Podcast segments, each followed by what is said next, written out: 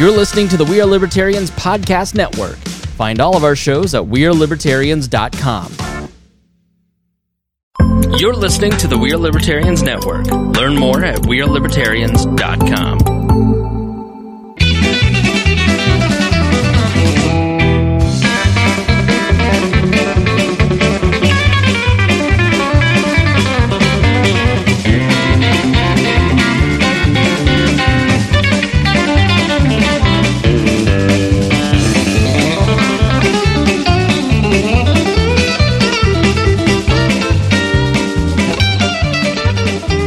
Welcome to the Boss Hog Liberty Podcast. This is episode number 203 of East Central and his favorite podcast. Jeremiah Morrell here, joined by video producer, producer, co-host Zach Burcham.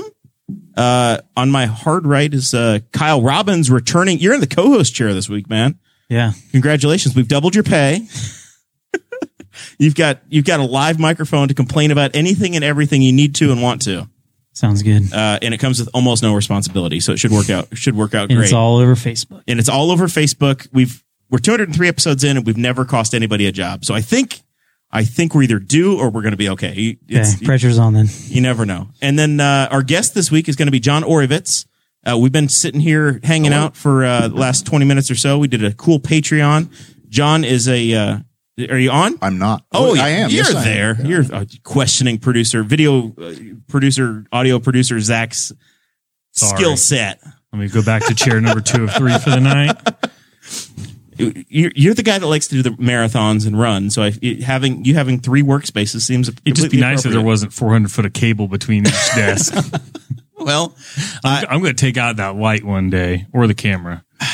I, I we're doing the best we can, man. I don't know. It's a it's a small miracle that it is is pulled together as it is. And something fell out of the computer and I plugged it back in. I think it goes back there. But in the confusion of uh, getting my peek into Dakota's marriage, um, I don't know if I got it, if I was supposed to plug it back in or not.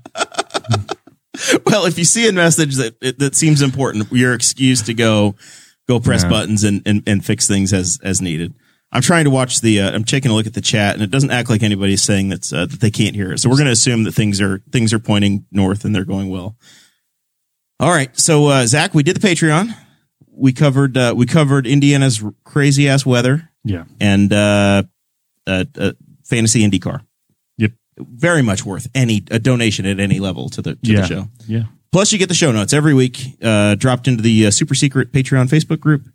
Uh, so you've got access to know what we're doing, and there's a lot of links in here. Very important links to uh, to to our author John's uh, John's books, how to find them, how to how to find more information, and and stories that we're doing.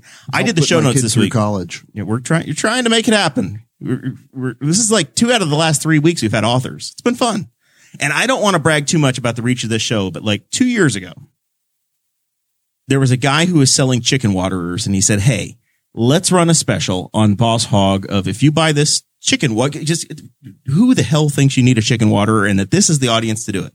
But he said, "Hey, we'll give you, you know, here, here's a promo code Boss Hog if you go buy the Farmer Brad Right. chicken waterer."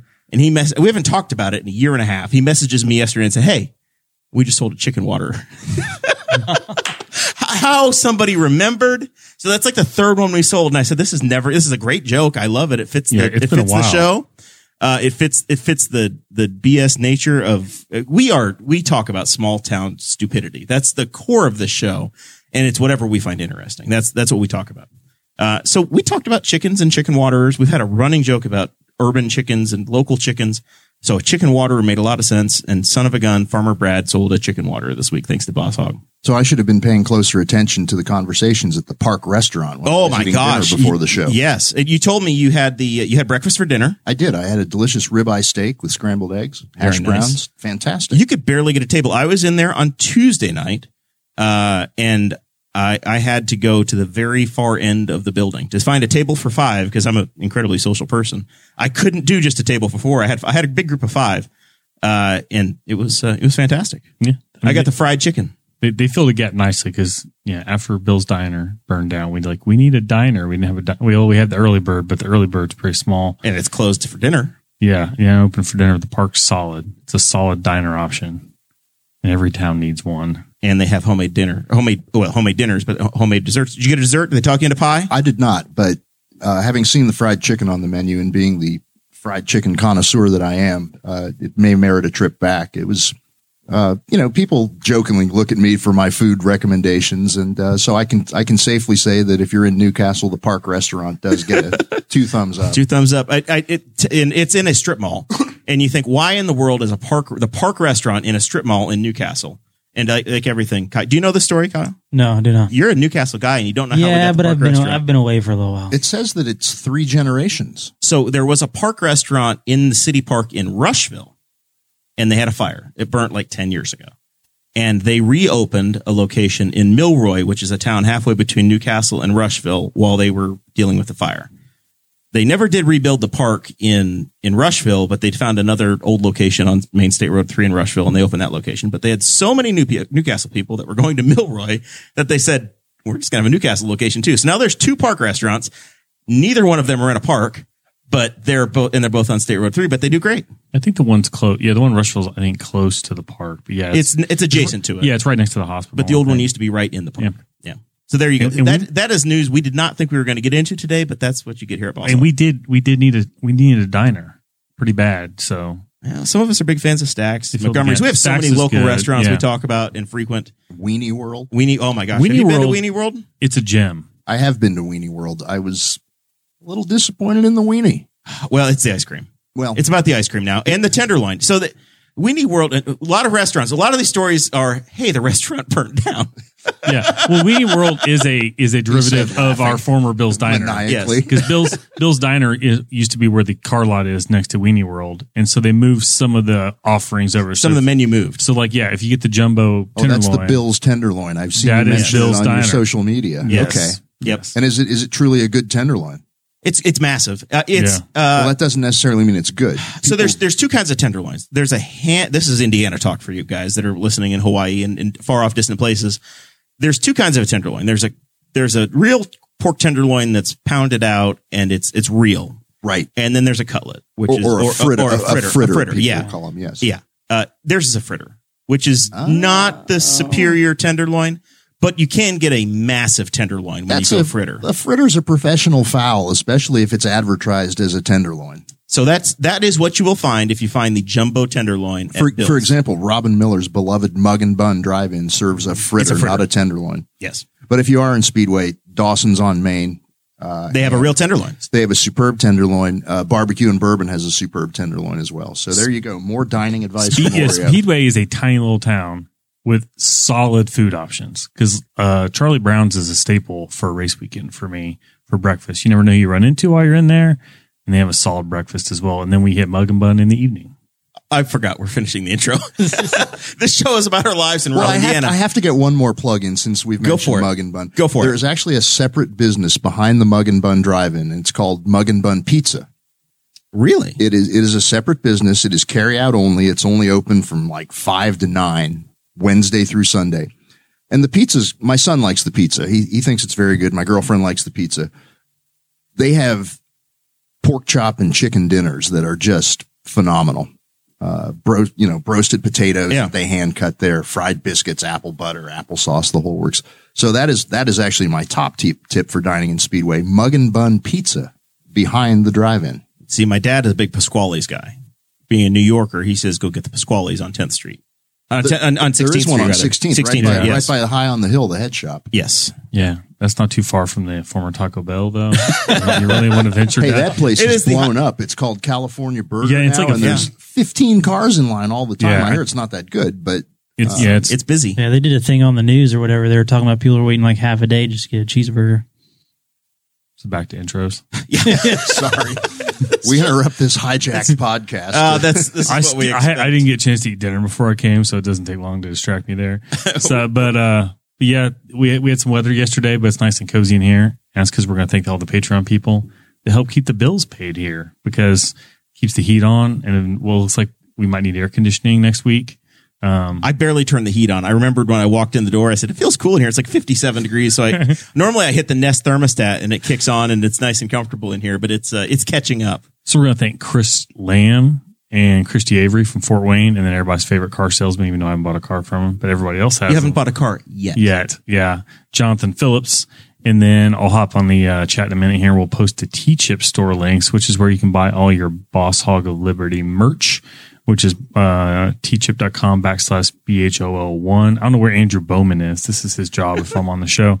Uh, one, two, three, or four, then BHOL mug. You can get the color changing mug.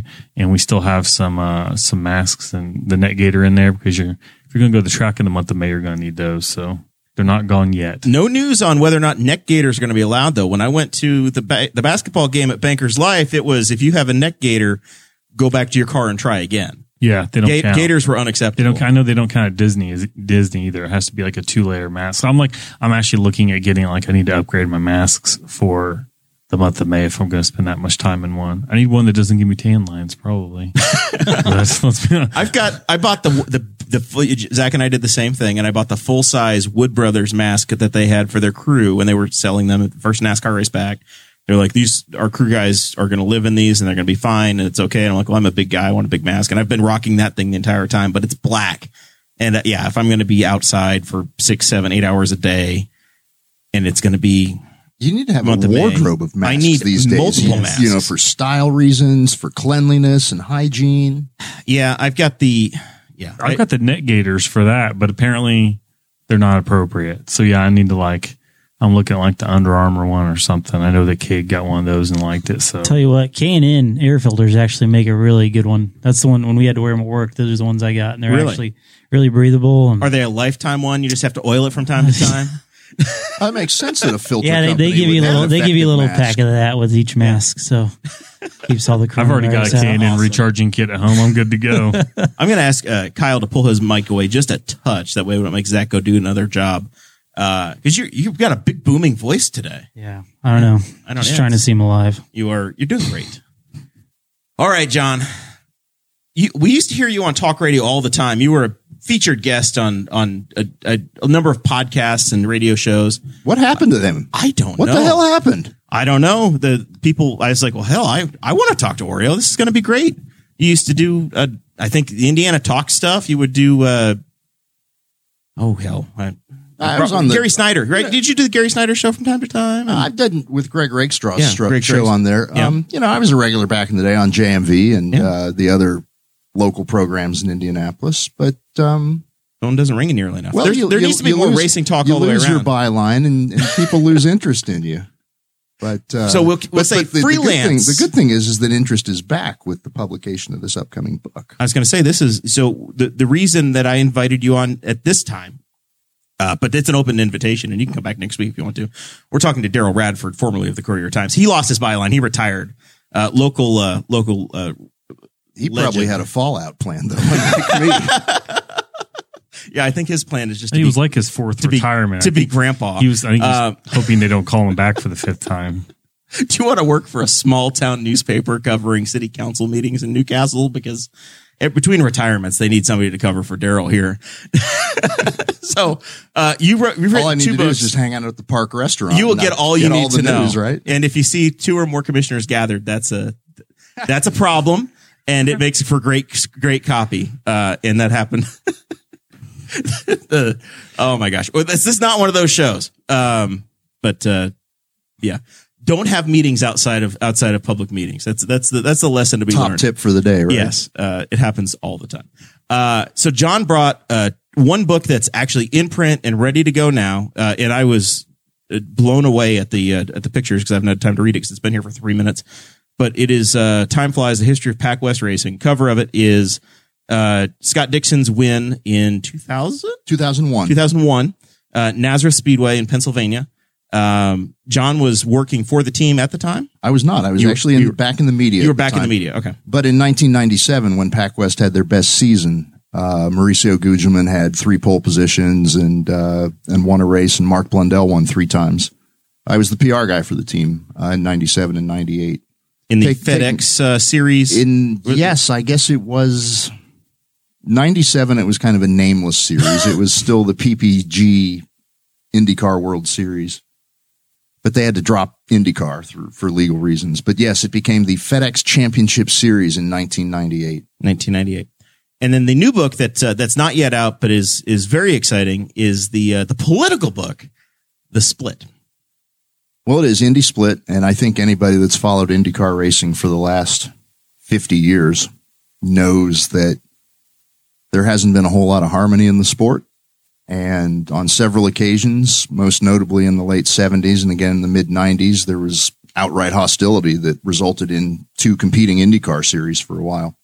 And the second split, the one that, that my book focuses on, uh, was the the CART IRL split uh, that went from 96 to 2008 and finally got resolved, but uh, in many ways really didn't get closure until recently.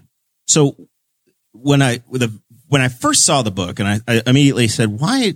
Why does John think this story needs to be told now?" You're just the the first reaction that some people are going to say is that there's that it's you're reopening old wounds. We're finally past it. Why do we have to do this now? And then I, the more I've read, the more I've thought, well, no, it's history. You have to talk about it, and it and it helps you understand why and how, and it's it's probably far enough in the rearview mirror that it's appropriate to to start doing the, to to to write these stories. That's fair to say, and it's it's coincidental that it's coming out on the 25th anniversary of what people think is the flashpoint of the '96 split, where there was a US 500 run at Michigan Speedway on the same day that the '96 Indy 500 was run. It's the topic never really went away, and that's that's one of the things is that yes, the split ended in 2008, and Champ Car and and the IRL merged or unified or amalgamated or went bank, whatever you want to call it. It it did become one series then. But Tony George, within the next couple of years, he was kind of gone and the sport struggled, continued to struggle for leadership. And that's been a theme for, for decades, you know, looking for the right front man or the right leader for it. And I don't think that there was actually real closure until Roger Penske bought the Speedway and the series. Yeah. Um, late 19, early to early 20. And I think that finally, even though everybody's been together racing under the same umbrella since 2008, I think a lot of the wounds still didn't heal and, and it needed to symbolically move on to new leadership. Um, and, and, and fresh leadership. And, and from that perspective, it couldn't be any better than Penske. I mean, nobody loves the Speedway and the Indy 500 more than Roger Penske. And to the Hulman George family's credit, they identified the right buyer. They identified arguably the only guy that really cared enough to to look past all of the everything else that was there. Yeah, I mean, and and Penske loves that place so much, and you can see what just by what he's done in in the year that he's owned the place. I mean, it's it's got a fresh coat of paint or a fresh coat of sod everywhere. Um, he's he's applied some love to the track that had been missing for a little while. I'm looking forward to my permission slip to go back inside of the track again this year. We're we're we're just putting the toe in the water every every day. We get just a little closer to actually having having the access we might have had two or three years ago. Yeah. Uh, pre uh, pre we got in a little bit in October and I ran around the track uh, on race day in August last year and saw I was like, man, he put some but that's all I've seen was just like staring in the fence at a lot of the sections because we just weren't allowed in a lot of areas. I've been to the museum. Yeah. I've been I've had the chance to go into the museum since Now uh, the museum's not it. part of the Penske ownership, but that it, there's been substantial upgrades there as well. And they really do a nice job of rotating exhibits these days. They've got a Rick Mears exhibit that's opening soon, uh, if not already. Andy Granatelli is. I, I know I was there, and it was that was still in there a month or two ago. yeah, but that's the last time I was there Yeah. as well. But they've got a Rick Mears exhibition opening up, and um, and some new leadership at the museum too. Again, it's it's not part of the Penske. it's an independent uh, organization. It is, and it's it's a uh, a nonprofit now. Um, so its mission has changed somewhat un, under what it was with the Hulman family. But uh, Rob Dyson, the longtime sports car racer, is now the chairman of the board of the Speedway Museum. I think that's going to. Rob's got a lot of uh, connections out there in the in the vintage world and everything, and I think that I think ultimately their goal is they they need a new building. They the, the museum it's especially if you look at places like the NASCAR Hall of Fame and everything. It's it makes the IMS museum look a bit quaint, but they've done a great job with the limitations that they have. They need more. They need more square footage. They do. They, They- have they've continued to add the back wing of that building is Which used to be office space. yeah. Yeah. I didn't recall that being open. I remember the first time I went back there, I was like, this is a great room because it's got a killer view because you can see the tracks in the background. I was like, where was, where's it, where's this been for my entire life? It was Tony's office. was it? That's a nice office. But yeah, and the the vault exhibit was really good because you always kind of wonder like, oh, they've got some cars and mostly, and then they have some like heavy hitters in their collection that aren't necessarily IndyCar related. Um, like you mentioned, you uh known somebody that was involved with Nart. They have the the last Le Mans winning Ferrari that was a Nart Ferrari, and I I was went to that exhibit. I was reading the description of this, and I was like, no way, this Yeah. museum has got this just sitting in the collection. Yeah, that's the Jochen Rindt car from Yeah. 1965, I think. They have that one, and they have an old Mercedes. that Evidently, Mercedes desperately wants back. But yeah, I can tell you uh, that very few of those Mercedes factory cars are out in the in the public domain, and the factory donated that car to Tony Hulman to the Speedway in the 1960s. I want to say 70s at the latest, and it doesn't surprise me that they want it Yeah. back. yeah, good stuff. Could pay for a couple of extra Indy 500 entries for Vision Racing if uh, they sold it. Oh, that could that could that could fund a team for like a while. It's Ed Carpenter racing now. Oh, abs- Yeah. yes, uh, yes, you're, uh, that is correct. That's correct. I, I just know a young USAC driver that could use it. Could use a shot. Yep. Well, we uh, we got the shop thing covered, kind of. We uh, maybe a little more parking space. No, not a shop. A shot. Oh, a, shot. shot. Oh, yeah, yeah. No, well, I'll they take have any shots. shot. They have my way. vaccines at the Speedway. They have clinics almost every day. That's true. If I fall asleep, by the way, it's because I got my final shot today. I am fully vaccinated and approved to go to the Speedway. I have my permission slip from the state of Indiana. I'm fully vaccinated as well. I got mine at the Speedway. Unfortunately, when they filled out my card, they filled the date out incorrectly as 5 3 instead of 3 5. So, in theory, I have not been vaccinated It's in the until May 3rd. Oh no. Oh, that's uh that that may be problematic. What's Now- the window? No, it, well, you, you have to have one shot one week before, I think, for week or infield two. access. Well, I got year. the Johnson and Johnson, so I'm you're one and and done, assuming I don't clot Yeah. up and die. if you've made it this far, you're probably going to be okay. Maybe you're a month in. You're fully. You've got full immunity. I am either six weeks in or three weeks, two Yeah. weeks short. You're So- premature. we'll find out. All I know is I, have I've told this story a couple of times. Pretty much every time we've done a show since uh, since my first vaccination. The first two nights I slept like a baby, so I'm I I, I may fall asleep immediately on the show. I don't know. I don't know how it's going to go. Uh, we'll, we're going to do our best. So the the split book. I know that you did share some pictures of some of the all access that you've had and some of the research that went into making this. You had stuff going back to the white papers from the 70s. You had there were some just phenomenal documents that that you shared. A, a big a big dump. Uh, it, the cart. I think even in the cart era. Uh, Greg some reports from Greg Moore's crash. Yeah, I didn't post anything about that. I, I did just kind of post a picture of the Dave Yeah. Wheldon report. Maybe that was Um, it. There were there were two or three in all in one time that I thought that struck me. Yeah, there was a memo from Carl Haas that was pretty funny where he watched the he watched the IRL's race at Phoenix in 1997, which is it's it's kind of a famous race. It was their second race with their new Dallara and G-Force cars and, and Oldsmobile and Nissan normally aspirated engines, and um, they had some pretty significant engine problems. They had a hard time keeping these. Carl Haas was a cart owner. Carl Haas was a Champ car cart owner. owner. So he watched the IRL race on TV, and it was the famous race that Jim Guthrie won.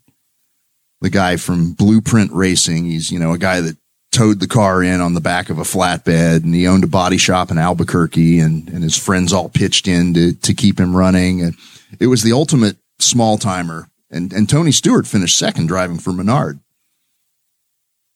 And it was, I think 110 out of 200 laps were run under, at least 90 laps out of 200 were run under caution. And it's, you know, it had like an 85 mile an hour average speed. It was, it was a farce. And, and, and Carl Haas called it just that.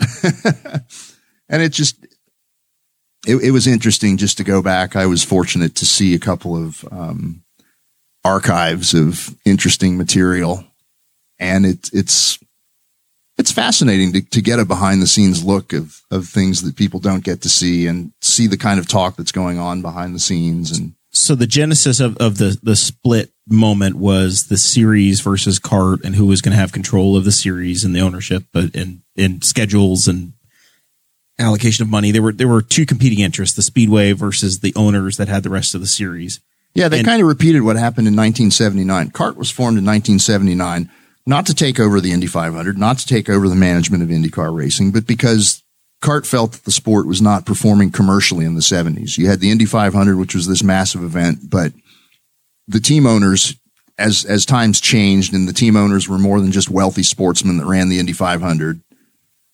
They needed a series, a year long series of races to help them sustain their teams as businesses. They looked at the example of what happened in Formula One, where one of the team owners, a guy called Bernie Ecclestone, got the team owners together and they took over the commercial rights of the sport. They marketed it, they sold the television rights, and as such, they brought a much greater revenue stream than themselves to ensure their survival. Cart tried to take over or, or proposed taking over the marketing aspects of, of the sport from USAC, and USAC rebuffed them. And it resulted in a split in 1979 where Cart ran a series of races and the United States Auto Club ran a series of races. That happened again in 1996, but the key difference is, is in 1979, the Cart guys always intended to run the Indy 500 and in fact went to court to get their way into To the Indy sure they could get 500 because USAC tried to hold them out. In the 96 split, once Tony George announced the IRL and then secondly announced that 75% of the grid at every IRL race would be reserved for IRL points leaders. The infamous, tw- infamous The 25 and 8 infamous rule. 25 and 8 rule because those were the numbers of how it would extrapolate to the speedway with a 33 car grid. When Tony made that move, Cart decided, well, we're not going to support his races. And they made the decision to go into competition with him, which was somewhat different than, I mean, yes, they ran their own series of races in 79, but they intended to be at the 500. This time they, they put on a race in competition On with the same 500. day. And we all know how that turned out.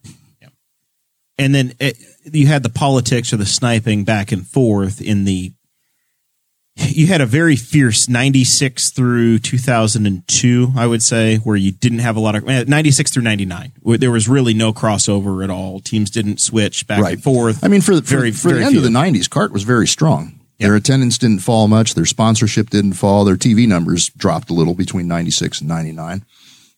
But the bottom line is, is up till 2000, they were still looking very strong. Um, you know, the IRL was kind of putt putting along and, and, um, certainly maintaining its level, but it wasn't really causing any type of threat to the CART series. And, and the biggest thing that happened in the late 90s is that when Tony brought the IRL out and he presented the Indianapolis 500 with a different field, and then starting a year later, you know, different cars, these IRL cars, which were bigger and bulkier. And I mean, let's be honest, they were shitbox race cars compared to the CART cars of the time. He tried to present a cut rate product as the Indy 500, and it didn't affect the Indy 500 as much as it affected all the other races. You immediately saw the attendance went to zero at Phoenix, at New Hampshire, at all these IRL races. And and Tony, the sad thing is he he was trying to protect and grow the oval part of the sport because he perceived that cart was a threat to that. But unfortunately, what he did was he devalued the oval part of it by putting out this cut rate product. And people weren't stupid. and when people you got a, a big crowd to start at texas or at charlotte atlanta some of the places that didn't have indycar and then when they did see indycar racing the product wasn't what we experience today It's true. And, and some of those early crowds at Texas and the like were simply because of season ticket packages. And there was a novelty factor. And, and let's be honest, the IRL pack races at places like Texas and Charlotte and Atlanta, I thought they were incredibly dangerous. I thought they were literally Death Race 2000. But for some fans, they were compelling because there's a trend for race fans now.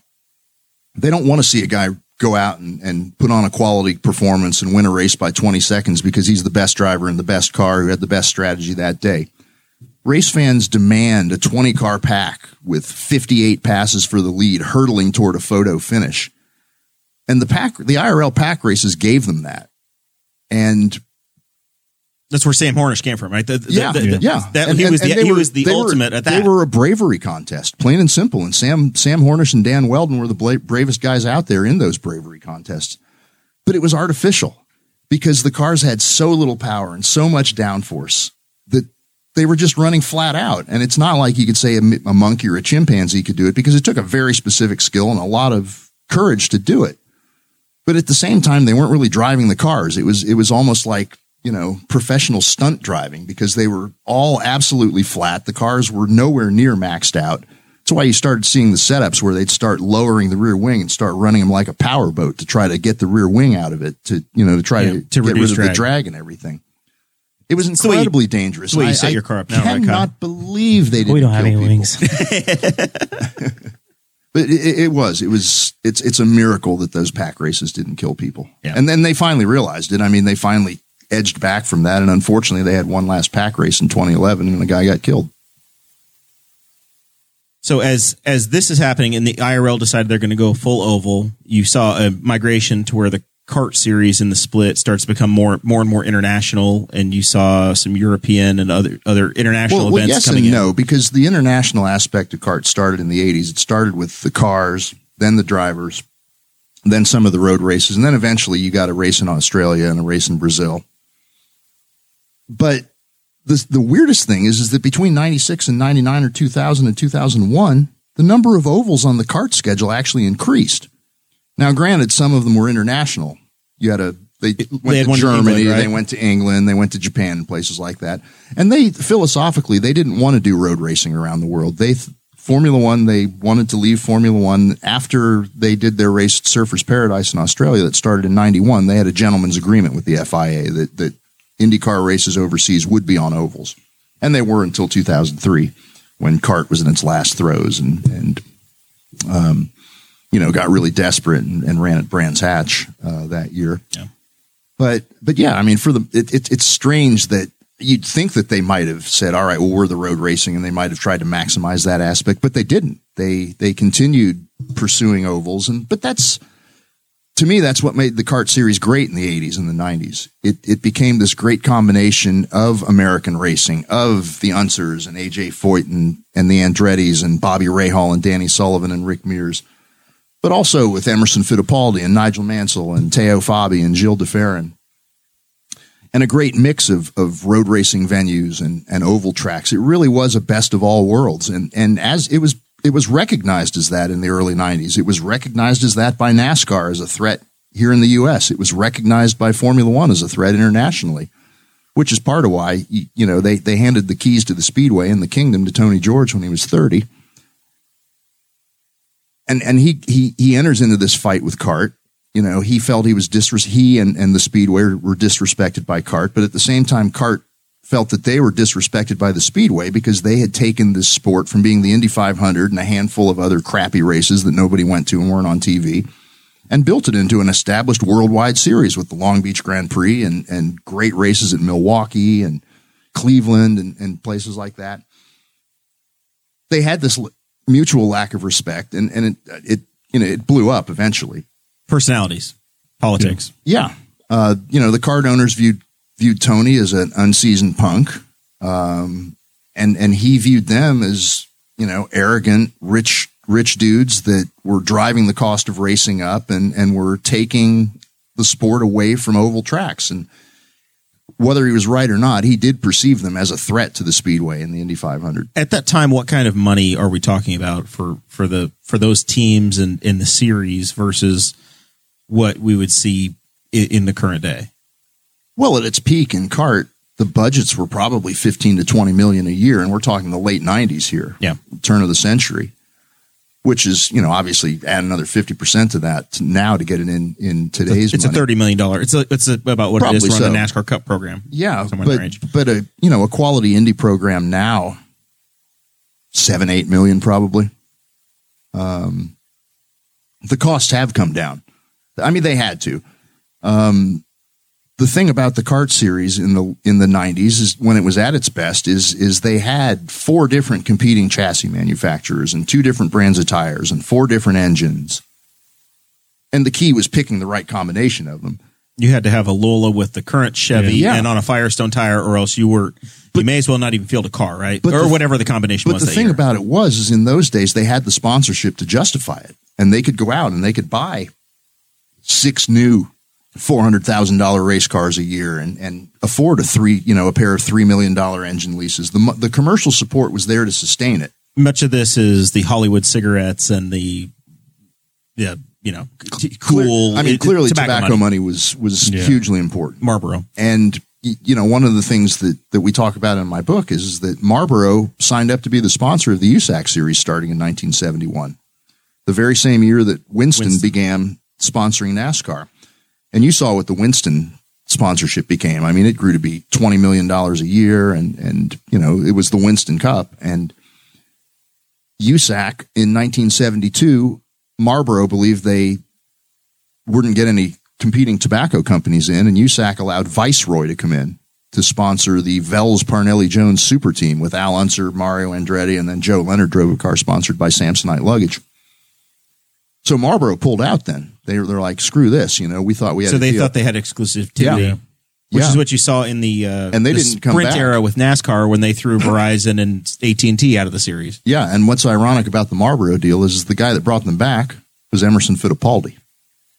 He's the guy that got Philip Morris back into IndyCar racing 15 years later in 85, 86. Followed him over, and then ultimately he joined Team Penske, and and that relationship. You know, continued. Emerson retired from Formula One and um, he ran a few races and showed he could be competitive. And he went to drive for Patrick Racing for Pat Patrick. And it was during that year he he ran in '85 with sponsorship from 7-Eleven, but he had he still had a personal services deal with Marlboro, European Marlboro, Philip Morris of Europe. But he he then got Philip Morris USA to sponsor Patrick Racing from '86 to '89. Yep. And then Patrick sold the team to Chip Ganassi, and it became the Chip Ganassi Racing we know and love today. And Emerson went to Penske and took the Marlboro sponsorship with him, and then that sponsorship stayed with Penske until Until- until, they were forced until out the federal in government said you 2011 can't or be whatever it was. Yeah, amazing time, amazing linkage in history as to how that happened, and the livery continued on all the way through. Um, uh, yeah, they weren't allowed to I- actually have the word Marlboro on the car anymore. But um, And and it- and if you look at it now, I mean, Ferrari is still sponsored by Philip Morris in Formula One. Minnow Winnow or Min, uh, Mission, Winnow. yes. I And there was even a point I knew for a while, like they weren't, they couldn't put the name on the car, but it was like the barcode right. was on the wing of like if you if you could barcode scan the rear wing of a Ferrari, it would pull up, and you're like, Filter King. yeah, it's like so. I mean, I think if people think about Penske's classic livery, it's a Marlboro livery. You think about the the Marlboro red and white. Are, do you guys have sponsorship restrictions in, in your series, Kyle? Um, no, not really. I mean, just mm, there's nothing really preventing you from having any type of company. I mean, you, s- our type of racing, we're probably more welcome to you know what we can get. You know, 'cause Right. since we're a lot smaller deal. So you're what you're saying is that if you, somebody has a small tobacco company and they want to start, Yeah, I don't know if my wife would be too thrilled about that, but we'll put their sticker on the car. they only require you smoke a half pack a day, man. It'll be fine. Ooh, I didn't yeah. think I realized that the Mission Winnow thing was still them, and then somebody I heard it somewhere. I'm like, man, they just will not like they're just finding a way to get that keep that money in there, even though nobody. I look at that and was like, what is that? And I don't look it up So or Google it. we were talking with, with John before the before the cameras rolled, and we talked about how '93 was probably the peak CART year when the F1 champion came over to the United States and Nigel Mansell. You had Mario Andretti. You had super teams that were still still in existence. And you talked about the schedule that the series was running at that time. And if you look now, and you almost you see a very strong correlation between what that series looked like and what they were trying to accomplish, and what this current generation of leadership is looking at for the 2020-21 season. you know, one of the most, I mean, it's, I think it's good, but it's also extremely frustrating that all this negativity and strife and disharmony and everything happened. And what we've got now is we've got a series that looks a lot like the CART series in 1996. You had this massive fight It's you And- know the cars look like those cars, and they purposely do because after several generations of these IRL cars, they listened to the fans, and the fans wanted to see the wheels again and and not have an airbox, and um, so you've got a schedule that looks like the CART schedule. You've got cars that look like the CART cars. The difference is is that the IMS is running it now, which is ultimately, I suppose, what they wanted back in the day. Even though Tony George said it was never his goal to run IndyCar racing. Um, but they have. I mean, the Hulmans since Tony Hulman bought the Speedway in 1945, they formed USAC in 1956. After all that happened in 1955 with people getting killed, Bill Vukovich and Alberto Ascari and the Le Mans disaster and everything, AAA pulled out of racing. So Tony Hulman was the guy that formed USAC. And USAC and the Speedway were inseparable. Um, honestly, up till '97, until until Texas, when when they botched when the some Texas race there, troubles. and yes, they did, uh, which memorably memorably resulted in uh, AJ Foyt backslapping uh, Arie Luyendyk in Victory Circle. That's worth a Google if you're not familiar with that. You should look up AJ Foyt and Arie Luyendyk, and then uh, the other one on YouTube is AJ Foyt is pissed at Jeff Andretti. that is I've seen that one. Oh, there's a lot of AJs. AJ Foyt and uh, Kevin Coogan, uh, Kogan, Coogan, Coogan? that damn Coogan. Uh, yeah, there's a, there's a number of There would be hours of AJ Foyt footage if he was if he was a couple years later and the internet had been around. You know, it, it's frustrating though because it, it's yeah, the Speedway is running it now, but they're running the series they were fighting. right. Um, yeah, it, it and it's it's new ownership, right? It it, it feels like the The Vietnam War Penske at the this Penske point. ownership didn't didn't change the cars in 2018 to, to No, look like- no, it's Yeah. the same. It's it's common Yeah. ownership now, but the direction. uh, Honestly, Penske has not made major changes from the direction that you saw two years ago, three years ago. The, the management teams of the series and the track are still essentially the same, very much and I on think the same. I think all that stuff was solid. Yeah. I think they were already on a very good path, and who knows why the sale occurred when it did. I mean, a lot of people believe that it, it had to do with Mary Hulman George dying. She died in November of 2018, and it's probably not a coincidence that, like, literally 366 days later, the the announcement was made that the Speedway sold. And and when she was alive, Mrs. George would always say that that this you know the Speedway was for her grandchildren, which would be the children of Tony George and his sisters. In other words, the next generation of the Hulman George family, which would have been Jared Krisiloff, Kyle Krisiloff, um, you know Nancy George's daughters, and and uh, Tony George's uh, daughter Lauren and such. But I think it's it's inspiring. It, it, it's inspired that they made the decision to do it. And and honestly, if you think about with COVID and everything that happened, it would have been very difficult last year. it's it's you can't answer yes or no. Would they have had an Indy 500? Would they have had a series? Would the Speedway look like 1944 again? Um, because it, it's it's pretty clear that once the unification occurred and and the Hulmans poured roughly 30 million dollars into getting all the CART teams equipment and changing the schedule and and everything there had not been a lot of investment in in the facility for the last 10 or 12 years. You hear stories that maybe they lost some money to Bernie Madoff. Um, the bottom line is is that after the unification, when the sport needed them to continue spending money at the level that Tony had been spending since 1994, they they pulled off the gas. You saw massive improvements. The uh, F1 race, the you know the Yes, gasoline alley suites, the pagoda got remodeled. So in the late '90s, especially 2000 to 2004 range, But a lot of cash flowed into the but track. then the key is you go back about five years to what they called Project 100, and it was the first time. you got a tax. It on, was the first time that they asked for public money. yeah. You got a tax on usage of the track. Yep. So everybody that buys tickets pays into it. We're back into politics, guys. Uh, you, there's a TIF district that was formed, uh, and I think it was two hundred million dollars that went to the track, and it was essentially a loan against future revenue. Right. So if, if the, the folks that supported the track or attended the track, they used government funds to to pull money forward, and that was some big improvements down in turn one in the grandstands. A lot of it was just to bring the place up to code yeah. Uh, for accessible access and things like that. Accessible access. ADA. That's a double. Yeah. the ADA. They, they built some elevator towers. They, there were some some major upgrades to make some accessible seating. Right. Uh, but, but video you mentioned boards. politics, and, and one thing I want to say, just as an overall theme, is that IndyCar racing, the whole IndyCar racing community, it is a lot like the political community in the whole IRL versus CART or USAC or Champ Car or whatever you want to call them.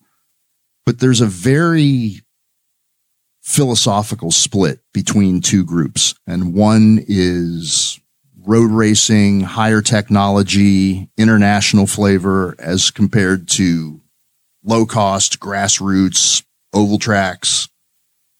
And, and that philosophical or that's the political battle that of course created it. That's what created the split the, the 79 split in the first place, the whole rear engine revolution from the sixties and the fact that the car owners were now Bruce McLaren and and you know guys that that had really had skin in the game and weren't just writing a check to to run the Indy 500 every year.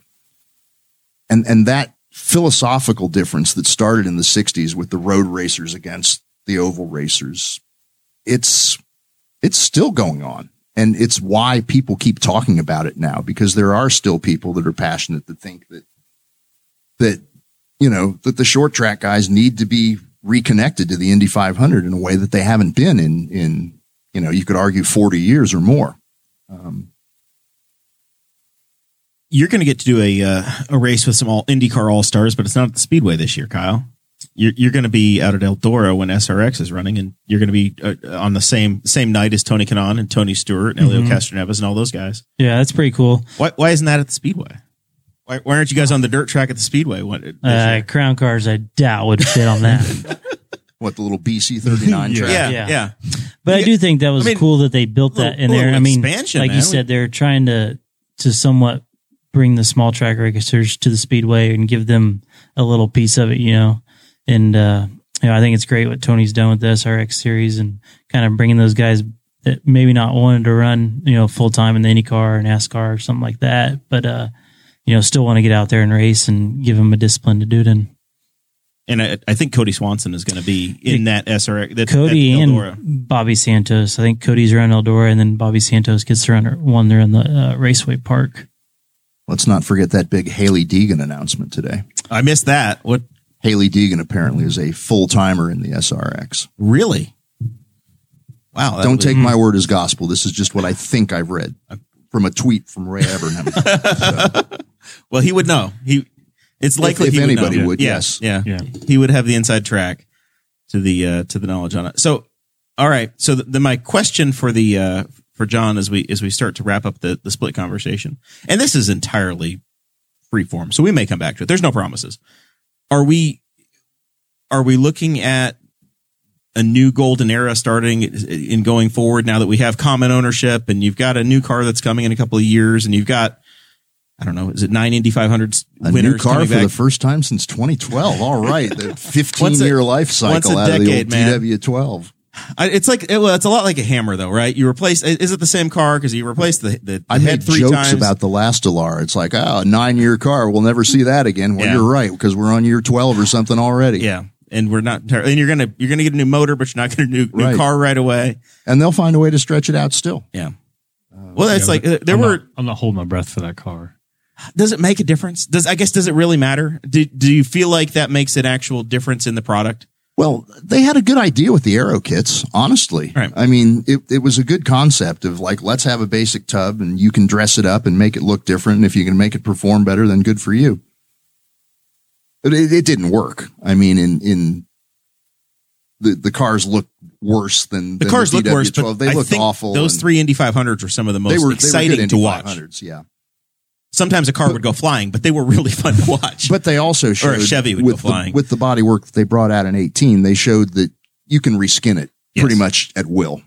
Um, so they, they can. I mean, if they wanted to, they could create a new look for it every year, every other year. There's, there's no need to do that. But the, the whole car equation, it's been, the whole car part has been pushed out of the equation.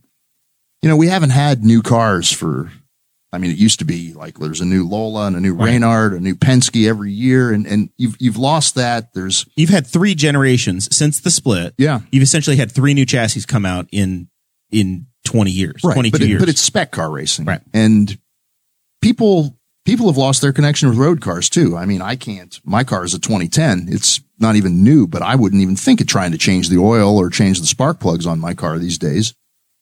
Well, they look the same. If you look at a small, everybody buys a small SUV. I've got a, a GMC Terrain, and I, I can't tell a GMC Terrain from a Jeep, whatever the hell it is. It- you line up four, f- pick four of them, make them all black, and they're almost indistinguishable. Yeah. Your road cars are are just as bad as as a race car now. Yeah. I have a hunch. Yeah, the, the like the competition design cars, they did look different back in the day. Now everybody's running computers with CFD, and they crank out very very similar designs. I don't know if you would design cars now, like race car, if they would look that different. Well, Formula One's the answer to that Yeah. question It- because they're allowed to be different and they're not. yeah, I can't, I can't, I can't tell the difference on those. Like somebody could walk up by, and I was, I started watching Drive to Survive from last, and I was like, how they even noticed that? Like those guys must be like studying them. They must know where to look for the little bits that you can mod- that you can actually tweak on. But yeah, those cars essentially look the same to me, and they're all supposed to be independently. So I don't know if that's going to happen. much IMSA is actually doing better with the Aero Kit concept because their DPI class and what will be their LMDH class starting in 2023. DPI means Daytona Prototype International, right? International. Um, LM is Le Mans and Prototype. and, and what happens there is, is that they take a, a standard P2 chassis, LMP2 chassis made by Dallara or Ligier or a couple other companies, and they are allowed to do what the IndyCar thing was. You know, they could put their own Cadillac bodywork on it. For example, the the Cadillac that runs in IMSA is Looks like a it- Cadillac. It's a rebodied Dallara, and the the Mazda is a rebodied Multimatic, and so it's it's working well for IMSA, and, and honestly, I think IMSA is on the cusp of of a boom. IndyCar racing, it's they got rid of their problems. They they did their dirty laundry twenty years ago, and they got that out of the way, and they bottomed out, and they've been slowly on the way back up. And the Indy 500 in particular has recovered. They've had a series of anniversary events with the hundredth anniversary of the building of the track and the first race and the hundredth race and all that. The Indy 500 has been on a nice steady upswing. Uh, the rest of the series, it's it's holding steady. It's you know it's it's never going to get back to where it was in 93, 94, 95. It, it's just not realistic. I will anecdotally, I will say that some races, I feel like it- after the 2020 pandemic of being pinned inside, I, I know from my experiences trying to get tickets and in my, my package for mid Ohio, I'm looking for some massive crowds of people that want to do like, anything. uh, I've been going to Mid Ohio for like four or five years, and the first year, I think I bought my tickets like February, or bought my camping February. And I had, I probably had like, eh, 30, 40 percent of the place was still available to like book a camping site. And then we went and looked this year, and, and they all went on f- for sale in like one day. And on that one day, there were about 20 available for the entire place. And it's getting harder and harder to get into those places. He's going to show us a mid 90s mid Ohio Yes. crowd where you can't That's- see any grass. Yeah. This is actually, you know, the IRL, their storyline was, oh, crowds are down in CART. That's mid Ohio. That's the S's in 2000. Yeah. And and Yeah. what I'm saying is that you have this trend coming back where I think you're it's a matter of how many seats you're willing to build, how what you're willing to what you're allowing in. Yeah, and IndyCar, Right. I mean, road racing, let's face it, road racing is, there's more room to stretch out. Yeah. Um, and, and obviously they're talking, uh, 40% capacity for the Indy 500, which is a lot of people They had 100 it's going to be the largest crowd in the world. i- i- that we've had to date. Yeah. Even though it's going to feel it, like a bit of a letdown when you see a hell of a lot of aluminum in the It's still going to look like three times the Brickyard 400 crowd. It- it's going to be the biggest crowd that's assembled since COVID-19 happened, since it started. Yeah. Uh, so, so IndyCar, I mean, they're, they're holding steady. And, and what's encouraging about it is even before Penske came in and there's this, you know, new feeling of optimism and everything. And it's, it's reflected by the fact that they've got 24 full-time entries and it, it is a pretty solid and deep field. And you look at the rookie class and it's the encouraging thing for the current IndyCar series is that people from around the world want to come, come to it again. It's back to where it was in the nineties, where it is a destination series instead of, you know, well, everything else has failed, so let's go here. Um, they're, on the upswing, and, and you can see that NASCAR's television and attendance has dropped dramatically since 2005, 2006. Formula One, um, it's it's it's hard to give a viewpoint on it in America because we're just so isolated in the Formula One world. We're very unique. And We're about ready to have double the races, allegedly. I think it's Or, interesting. or, that- or is it going to move from Texas to Florida? there's, there's a, a 10 year deal was announced for this Yeah. Miami race. And I'm like, I was a little skeptical about that. I, I said, I give it over unders three and a half. And some old Is geezer, some old geezer named Mario Andretti agreed with my assessment. Is it? I wonder. Is it better? Is it managed differently? Um, I love the U.S. Grand Prix when it was in Indianapolis. Is it managed differently than it was then? Because you mentioned Bernie Ecclestone earlier. Bernie, well, he's out. He's gone. Yeah, he's gone. So I wonder if it's managed differently. Where I knew that contracts in the day, if it was a ten year deal, it was really nice for the for the track and for the home city the first couple years. But by the time they got to like year seven, eight, nine, ten, they were paying like up to fifty million dollars a year for a sanctioning fee. And I know Bernie was very particular about. Bernie wanted the government to pay part of that because he wanted the government involved, and that was the thing that irked him at Indy was the Georges were just like, we'll just we'll we're taking care of this, and the tickets were cheap, and Well, the government thing, it's not going to fly in a lot of places. Now, it did in Austin. I mean, that race got on until the map they, until they didn't submit their uh, human trafficking report last year and lost it. and But, it's, it's yeah, but they were getting money from the from the state.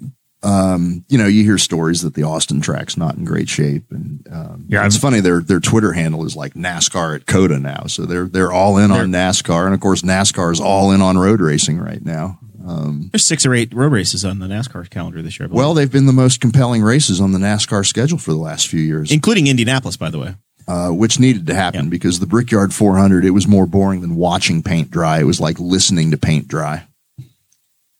Their their tire race was my my uh, final Brickyard 400 I attended. It was the last Brickyard 400 for a lot of people Yeah. if you look at the grandstands. Yeah. And that was just that was inexcusable for that to happen. So, looking uh, looking forward to the month of May, uh, I did get my shot. I, I got an email the other day that said if you want to use your bronze badge, uh, you have Yeah. to you have to show your papers. Which I'm actually, I'm like, I'm a little concerned. That's like, I keep asking, like, apparently I have to show it to get my badge and I have to go to the facility and pick it up, go to the, the credentials office. And then I have to have it every day that I want to get into the paddock. I'm like, What if you get mustard on it? Like, I, is you, you, they expect you to go and bring bring it to the track with you, and then go spend a day of whatever the hell you're going to do, eating tenderloins like- and making fun of. Uh, most people know from either having one already or having seen the pictures of everybody's on Facebook. That's like the required picture. it's a postcard. it's not wallet sized. It is a, it's just big enough that if I have to carry it to the track like 12 days, it will not look good at the end of 12 days. Like, Can you laminate it? well, it's, I, somebody, I brought that up and another guy who Jeremiah said, I didn't realize who it was. And, um, IndyCar world's a very small world, either on Twitter and even in, at the track, you'll see the same faces. And one guy's like, make a copy and laminate it because there's a chance. I know they've even said for the Pfizer that people might need another booster. And so there's more spots than just the two on the card. You might have to put another shot on the card eventually. He's talking about Will McCarty. Uh, Yeah. who used to have the, the world famous blog, is it mayet.com, which his tagline has been stolen. And I've been Yeah. uh, trying to get him some money for that for, for years now because the, the track is, is stolen is it mayet.com from him. Um, Uh, and it, by the way, if you go, I believe it's Will Power and the Double Birds is still the last blog post. So whenever the loud Loudon, the Loudon Rain race was, that's the last time Will made a post over that there. picture just popped up again. not Glorious long ago. image. yeah, it is. It's an amazing picture. Um, I, but I was on Will's side for that. But he you, made- you, you remember this? I remember that picture. Yes. but I he- was there. He said to make a copy. bring your umbrella? Laminate the copy. The whole thing could have been avoided had they one of my bugaboos is 3:45 p.m. starts because they're really fan unfriendly because if you're from anywhere out of town you're not going to get home the same day. Oh, yeah. And I'm not talking about me, I'm talking about Yeah, the fans. I'm Yeah. I'm getting ready to go to Nash. I'm going to go to the first Nashville GP. I bought my tickets, and I s- it's I think it's a five o'clock local su- ah. start, which is six so o'clock in stupid. Indianapolis. I'm going to get home at like two thirty in the morning So and go to work the and next they're just they're hostage to the TV companies and it's one thing if you're getting paid billions like NASCAR is but when you're getting pennies on the dollar like IndyCar is you've got to stand up for your fans and have a, a anyway Noon- uh, noon start this weekend at, had- uh, St. Pete. exactly but had had that New Hampshire race run at 12:30 or 1 o'clock fine. it never would have rained Yeah. Back to you, Zach. I'm sorry. Yeah. Oh, well, the, uh, the well, the start thing, that's a, a good Mid Ohio. And luckily, uh, I'd like to thank whoever the president is. I don't know his name off the top of my head at Road America because he started fighting back a few years ago. George Bruggenthies Yeah, oh and- yeah and when, he- when they came and- back it was a prerequisite we're going to have a 12:30 start period And, so now we're seeing a trend. So where that like, Indianapolis people can drive home. Yeah, or because Milwaukee. no people. Chicago people Yeah, Yeah. yeah, That was the key was Chicago people because if they started their race at three o'clock central and they run a two hour race and you get out of there and the people aren't getting back to Chicago till nine, 10 o'clock at night And- on a Sunday night and they don't want to do that. and there's been a definite trend since then of races being moved up earlier and earlier by the promoters so that people like mid ohio was starting so late that the one year we got we got home at like 10 and we tried to get food on the way home and we couldn't because we had a camper and the dining rooms had closed. And i was like this is not good. And they moved it up and up a little bit more a little bit more every year so we finally can get home at a decent hour.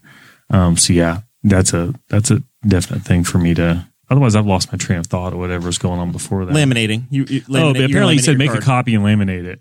And well, and then my thing was that now Uh, they finally got on the technology train where I had to sign my waivers like two or three times while they kept changing stuff up for my bronze badge.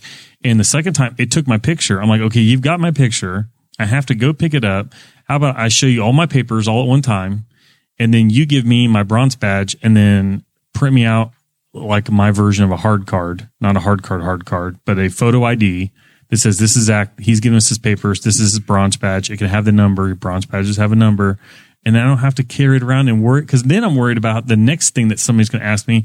I'm like, I'm really sorry, but I burned up my, my paperwork in May and it didn't survive because the bronze badges don't generally survive too well. Usually about lose those by the end of the week because the pins all break off. so, so that's all I need to like, or you just lose it and like not have any proof. And my bronze badge just became just worth admission because I don't have my papers.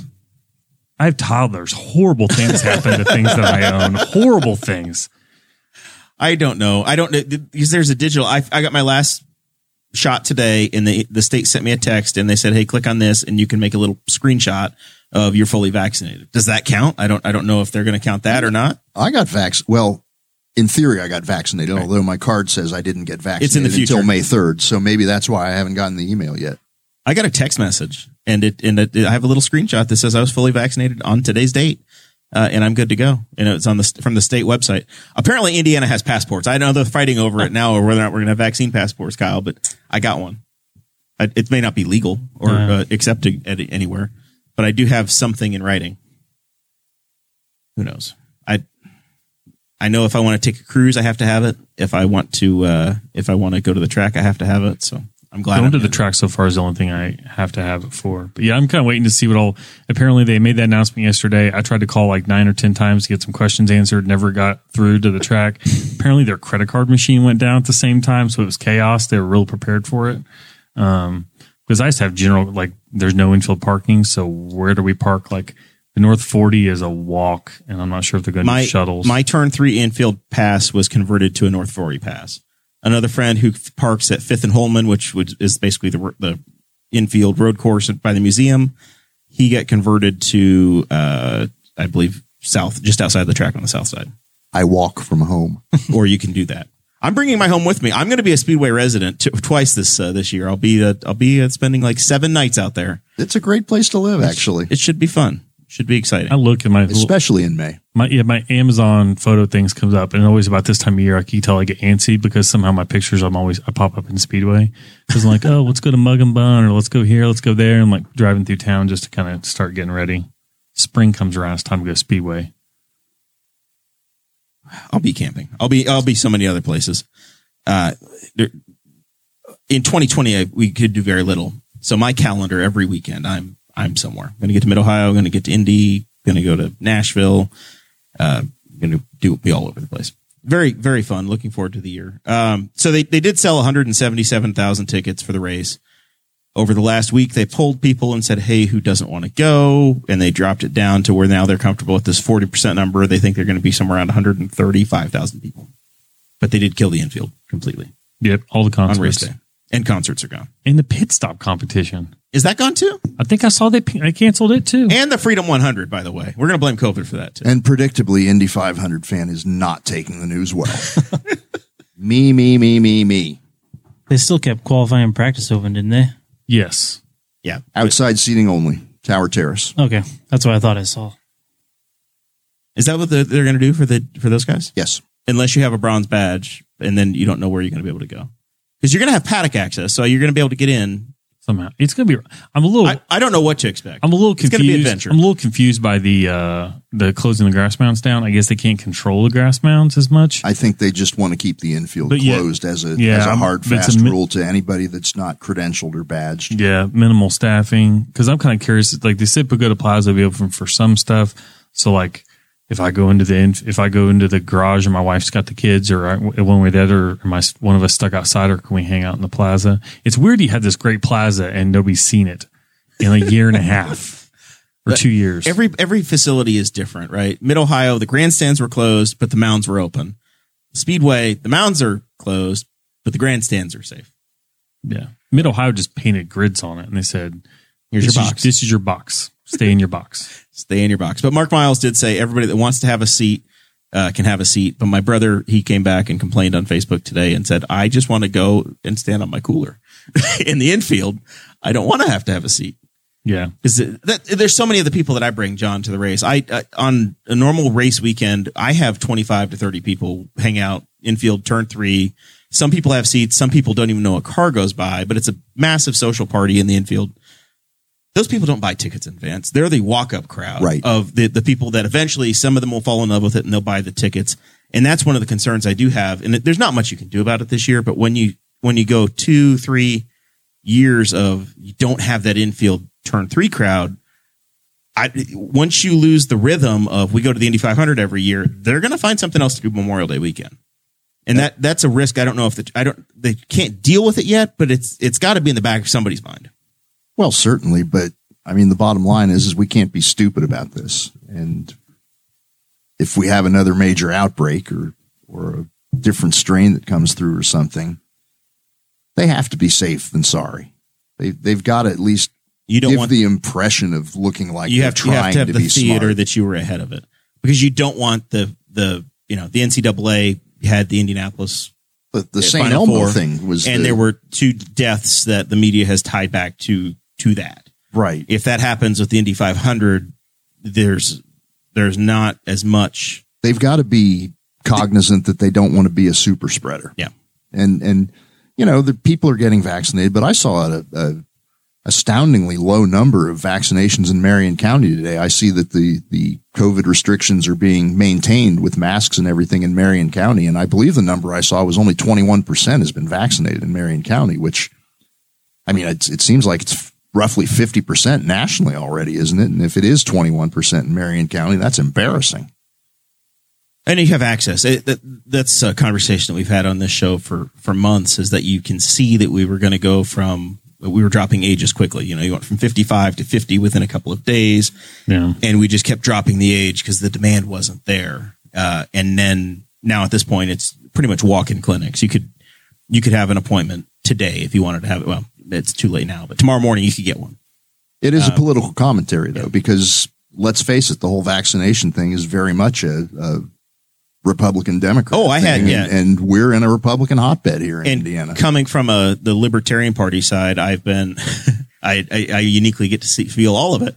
Uh, but I pick I posted a picture. Of, we had a button. We I, I got a button today for having my vaccination in Henry County at the uh, at, at our local hospital, and they gave out these cool little buttons. And I was like, I, it's not Pretzel Day, the office. Uh, I love Pretzel Day, but I got uh, I got a button. It was a free button, so that was cool. Uh, and I posted a picture of it, and I had multiple people explain to me how I was, you know, stupid for going and getting it, and I was virtual signaling, virtue signaling, and yada yada yada. Whatever, I could take it. It's fine, but it's so damn political. Then you have to post a selfie later from Gasoline Alley and be like, "This is what this got me." Yeah, my vaccine passport worked, and one hundred and seventy five dollars or whatever that was. I feel like I used to pay seventy five bucks for my for my my credential, and now it's First year I did it was like It's like uh, 150. It was like a hundred. Yeah, and it's gone up every. That's my only fear is I'm waiting for like things have kind of stayed the same. I'm kind of waiting to see if there's a if there's a Penske price hike, and he couldn't really pull it off this year because everybody just was carried over from last year. But we'll see. My favorite camping was infield for the Grand Prix, and that's been next for now. So I'm hoping I get back to that, but I'm hoping they don't bring it back at like 600 bucks. well, we always have the Hoosier hundred, right, Kyle? Uh, not anymore. What? What? We were trying to bring things up. We are going to talk about local short track racing and coming to see you. What? uh What? What heartbreak do you have for us? Well, they, I think it was, yeah, was it yesterday or two days ago? They announced that, uh, that the Hoosier Hundred's officially dead. Which would this would have been what the third annual last one, so uh, we got I you know we're I was we were very fortunate the fairgrounds actually let us come back and raise last year because COVID had screwed so much stuff up. You know we didn't even get to run the crown cars till August, so and Indy wasn't even on the schedule. I mean it was supposed to be 2019 was supposed to be it. It was done, done deal. They were going to put limestone on it and all that. And then, And you guys, uh you you you have an aversion to running on lime.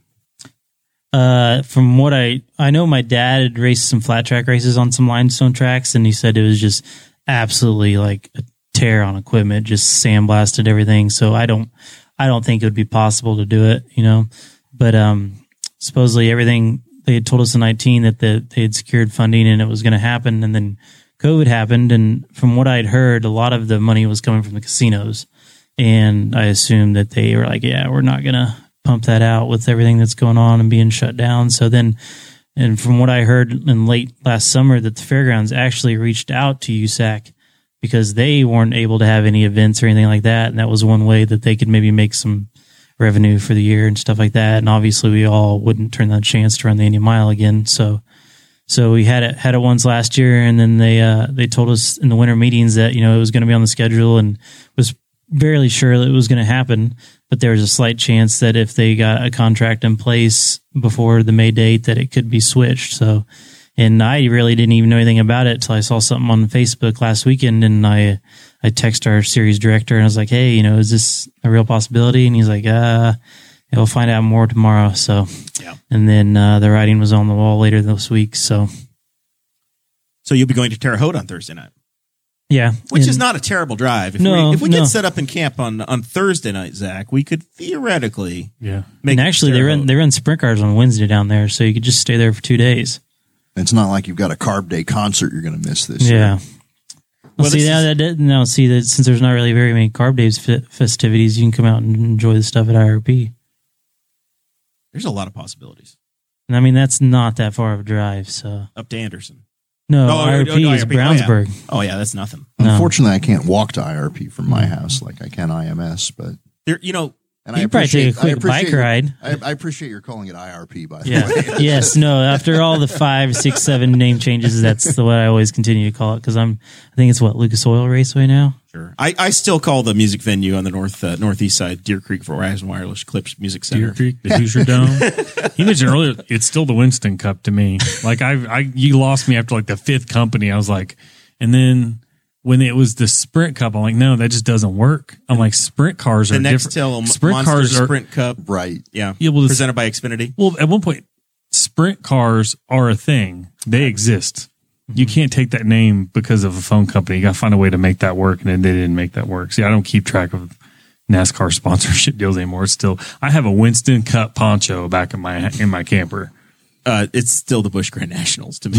So I, you know, Yes.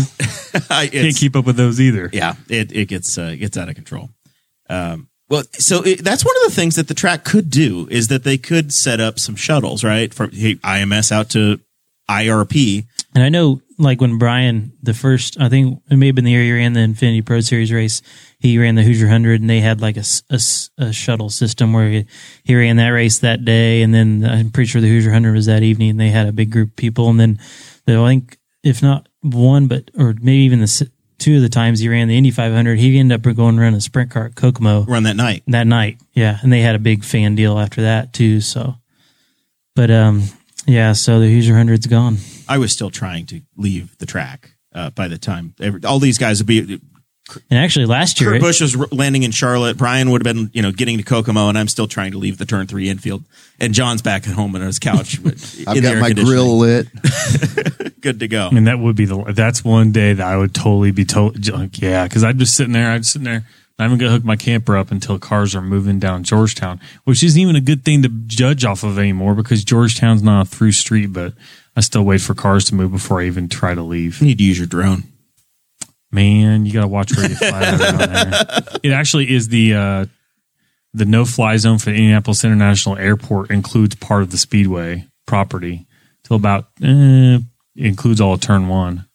So yeah, I could, but I'd have to really be careful. I really don't want a lifetime ban while I'm still in my thirties. From my brother flew his drone at the track one time, and he Just just write a mildly critical book and see what happens. yeah, I was going to make a joke for John, but I thought, no, no, he can do he, it himself. he can laugh at himself. He's very capable. Oh God, you can cover uh, USAC all you want to. We can get you on the inside. We can write a book. You got uh, got all kinds of options. Here, here's the question I want to ask. Mm-hmm. A, a, a thing that popped into my mind a minute ago. Is your car older than the oldest Indy car that's racing? The- You're, you're, because we talked about So, this last yeah. time. It's a, it's been around a minute. The dirt car, the dirt car is only a couple years old. We built it brand new, but the pavement car, I'm pretty sure from the steps I've done tracing it back, it's like either like a 2002 or 2003. Wow. Yeah. You- You're so still, I mean, like, like. I, I think I told them up till this last year, Bob hadn't built a new pavement champ car in like six, seven years. But I mean, this. Are you allowed to the- say champ car? I'm pretty sure somebody's going to come looking yeah, for money. From that's why if you look at the USAC logo, it says USAC Silver Crown Series champ cars. But the technology doesn't change that. No, much. I mean, And so I mean, if you look at a sprint car, it's the same thing from the '80s, just with down tubes. Right. I mean, still torsion bars, shocks, and that's you know we were talking earlier about you know how far technology's come with cars and stuff. That's one thing I love about our race cars so much is they're so simple. This is the They're- politics. they're- This is the know, con- this is the exact they're side you of know, it. You know, a steering gear, a drive line, a motor, a rear end. That's it. You know, we with the like the ignitions have come a little bit ways, and you know, and the fueling systems in the motors all normally aspirated, so we don't do any electronic fuel injection or anything. So, I mean, that's I'm sure they refine the roll. You know, they might add a bar to the roll cage. yeah, yeah, you know, and safety they, they, items. the- from that standpoint, especially with some of the instances that we've lost some people these last couple of years, they've tried to add some bars and make the frames a little safer, obviously, and definitely the the seats and our safety equipment has come a long way probably in the last decade as well. But uh, um, you know, they're just they're just a race car. You know, there's not a lot of gimmicks and bells and whistles on them. You, know, you got four shocks, a steering wheel, and a motor, and a brake pedal and a gas pedal. So. How does your seat work? Do you get fitted for a seat, or you go buy a, a custom seat? They Or- they uh, kind of have them both ways. There's just like most of them they'll they'll measure them by your, your hip and your rib cage size, but then like most of mine have all been I've been measured for them so they you know they fit for maximum comfort and stuff. And the the headrests have gotten a little bigger over the years, and now like I mean my head's completely contained. I mean there's not a lot of movement from right to left or front to back, and I'll wear a Hans device and Yeah. all that. So is the everybody in the series right wear Hans now? yeah. Uh, don't quote me on this. So I know a couple of years ago they made it mandatory, and then I feel like they kind of took it away. A lot of the older guys really weren't super stoked about it. But then I know a year or two ago that they did make full containment seats mandatory. So Don't be like Dale when it I was comes gonna to say- safety. I was gonna say, I there's, was your, like- there's your lesson. 'Cause I was just, I'm like way behind on some podcast, and I was just listening to Dale Jr.'s where he had, um, oh man, his name just, his crew chief when he won the Daytona 500. Greg Ives. Oh, his dad. Oh, Steve Letarte. Yeah, Steve, no, uh, no, you're talking about Larry, Mc, Larry, Larry, McReynolds, and they were talking, and he was talking about Dale just- Senior's crew chief. Okay. yeah, sorry. Dale Seniors, yeah, sorry, and then was, and I'm just, and that was a guy who just like fought any kind of like still open face helmet. Yeah. Earnhardt actively fought.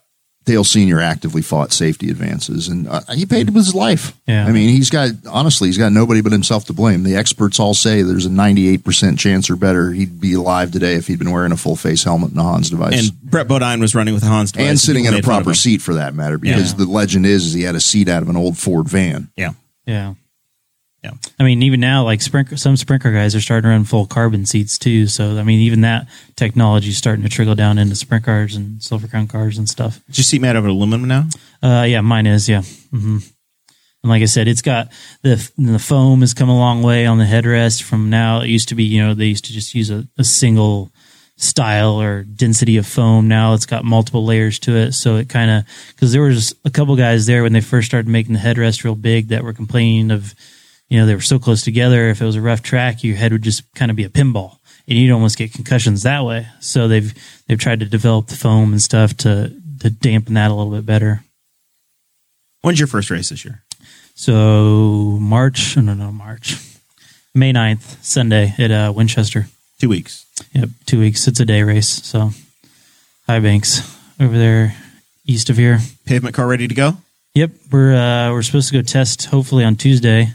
I we're gonna go with Bob and a couple other guys, and I texted him today to make sure all this snow didn't play a factor in that. So, uh, but yeah, we'll go over there, just get some laps, shake stuff down from the winter, and then uh, hope be ready to go. You should run some laps around the Riley School playground, the blacktop. That'd be awesome. Uh, I think I, I've taken my quarter midget around there a couple times back in the day, but uh, I'm not sure they would if they would uh, be too likely of the Silver Crown car. Somebody just had like a snow delay. It wasn't on a race day, I don't think, but like in the last week or 2 And I think it was in, it was at the Nurburgring, I think. But they were like there to race, and it snowed a bunch. I mean, I we have some connections with the New Castle City Council, and they just built the brand new asphalt walking track that you could run a, a sprint car on. That's like a great promo video.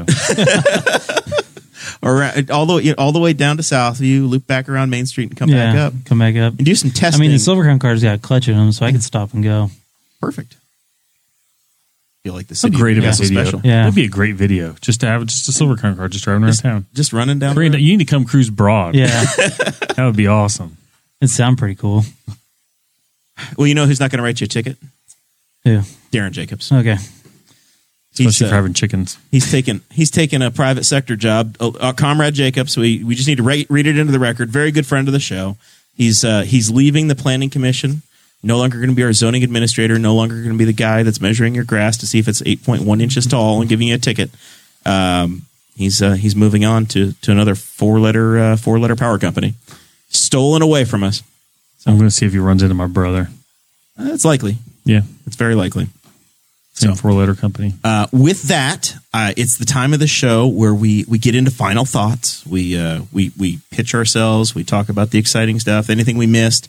Correct any of my uh, my accidental lies. Start with you, Mister Robbins. Um, You buy anything for my brother lately? By the way, uh, no, he did come out and say hi to us, and Yeah. pretty, You- you pretty, pretty good sales pitching. Yeah. But uh, He's I got- charming. I got, it. Yeah, I got his catalog on top of my toolbox. So as long as it's the top catalog, he'll be happy. No, but uh, it was really cool to hear stories from John, and uh, you know, I'd, I'd be really interested in getting his book because, like I said, we talked before the show. I, I kind of vaguely remember that CART IRL split. I was a little young, so it'd be it'd be neat to read up and just learn the history of that, kind of ins and outs and what happened. So I'm very excited. So, how do we buy it? We this is I failed as a pitch man. Uh, as the, I know it's uh, it's in the show notes, but it's on octanepress.com is the best place to get the split book. So, right, the Indy Split is being published by Octane Press. Uh, you can get it at octanepress.com or wherever books are sold. Uh, it will be available on Amazon. Um, if you're interested in purchasing Time Flies, the history of PacWest racing, you can buy it at my website, johnoreovicz.com. That's John, O R E O V I C Z.com. We buy any car. Slightly Stop, stop. almost the same. Um, but seriously, uh, buy a book and and with Indy Split, give it a chance. I mean, I know people are passionate. Everybody's got their own different vision for what IndyCar racing should be, and and who blames who for what happened and everything. But I tried to I tried to tell the the story in a in a fair and compelling way, and and I hope I did. I'm looking forward to it. I'm excited, and I, I do think that it's far enough in the rearview mirror that yes, some people are still going to have bitter opinions that were maybe around it at the time that were very close to it, but it's it's gotten to be there's hardly any drivers left from before that the, the series reunified, right? I mean, you are looking at the, the over 40 crowd, the Will Powers, the Scott Dixons. Th- Yeah, there I are mean, not that, that, many you know, guys that are left that Castro are even Nevis from and there. Montoya aren't full time anymore, so Power was involved. Hunter-Reay was Uh, still in at the end of Scott Champ Car. Dixon, Bourdais. um, Bourdais, yeah. Yeah. But, But it's only- it's it's the waning handful, yeah. time. Even like Takuma Sato came along. He, he was in F one at the time, so he's only been an IndyCar Since, since 2010, yeah. Yeah, But it's interesting Graham because Rahal, I you've guess, got this but- generation now, statistically at least, if you look at Will Power and Scott Dixon, um, those guys they're they're pretty up high there on the list. I mean, Dixon's at 50 wins now; he's third on the all time list, behind uh, just Mario and AJ. Uh, Will Power's closing in on 40 wins, so he's right up there with the Unser brothers and, Michael Andretti, and right the up there in the all time pole category yes, as well. Yes. Um, so, you know, the core group that's out there now, these older guys now, it's in a way, it's similar to the guys that carried IndyCar racing all the way from the 60s to the 90s. Um, and, and, you know, go see them while you can. And, and that's one thing I'd say. I mean, the IndyCar series, it's still, it is still the best of all worlds. It's got road racing, it's got oval racing, it's got technology, it's got international flavor and everything it's it's still I think it's the best racing out there. And the one thing I would say is if you were a CART fan, if you were an IRL fan, if you were still just pissed off at everybody for for screwing it all up, come back. I mean, I've I've that's been my message for years, despite what IndyCar management wants to think. I've I've all been all about, you know, hey guys, it's still pretty good racing. It's it's not 1993, but it's still pretty darn good. It's pretty darn compelling. And the field now is strong. It's stout. Schedule looks a lot like the CART days. Um, If you look at the bottom of the 1993 CART field versus the bottom of the 2021 CART field, the gap between the top Right. and the bottom now is much narrower Right. than the haves and have-nots of that era. Right. I and, mean, there's, and there's a dozen guys that can win races this year. Yeah. Alex Palou won this week. He did. I mean, Who knows? Who'd, who'd have thought and that? he's in the 10 car, which is won championships with Dario and t- won races with Rosenqvist and Kanaan Yeah. and Wheldon. But honestly, that But- car had not been really. Yeah. I mean, it had won one race since since 2012. Two.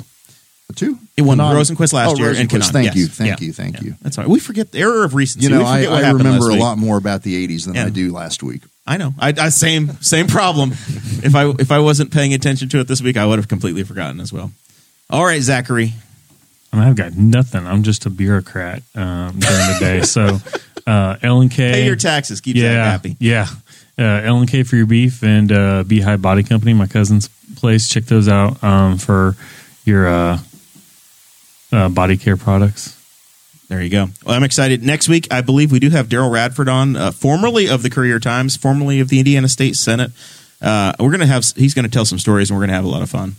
And uh, and then we got a Jesse Riddle, Mark Fultz thing coming up here in a couple of weeks. Cool. Jesse can come fix my computer. Yeah. It's been down for three weeks. With that, we say thank you guys very much. We'll see you next week. Thanks for having me, guys. Of course. Thank you for listening to the Boss Hog of Liberty, which is part of the We Are Libertarians Network. I am Chris Spangle, and I am the founder of this network. And I invite you to listen to all of our shows, which you can find at WeAreLibertarians.com or by searching for these in your podcatcher. The flagship show is the We Are Libertarians podcast, where we apply libertarian principles to current events. The Brian Nichols Show is a conversation amongst Republicans, Democrats, Libertarians, Independents, as they talk about what is happening in the news. And we have many other podcasts like The Chris Spangle Show, Upward, The Cost, Raw Audio Politics, Miranda's World, and Tad Talk which is quite a ride. So check all of these out. Go to WeareLibertarians.com and you can check out all of our great podcasts. Thanks for listening. Thank you for listening to the We Are Libertarians Network. Get our other shows at WeareLibertarians.com.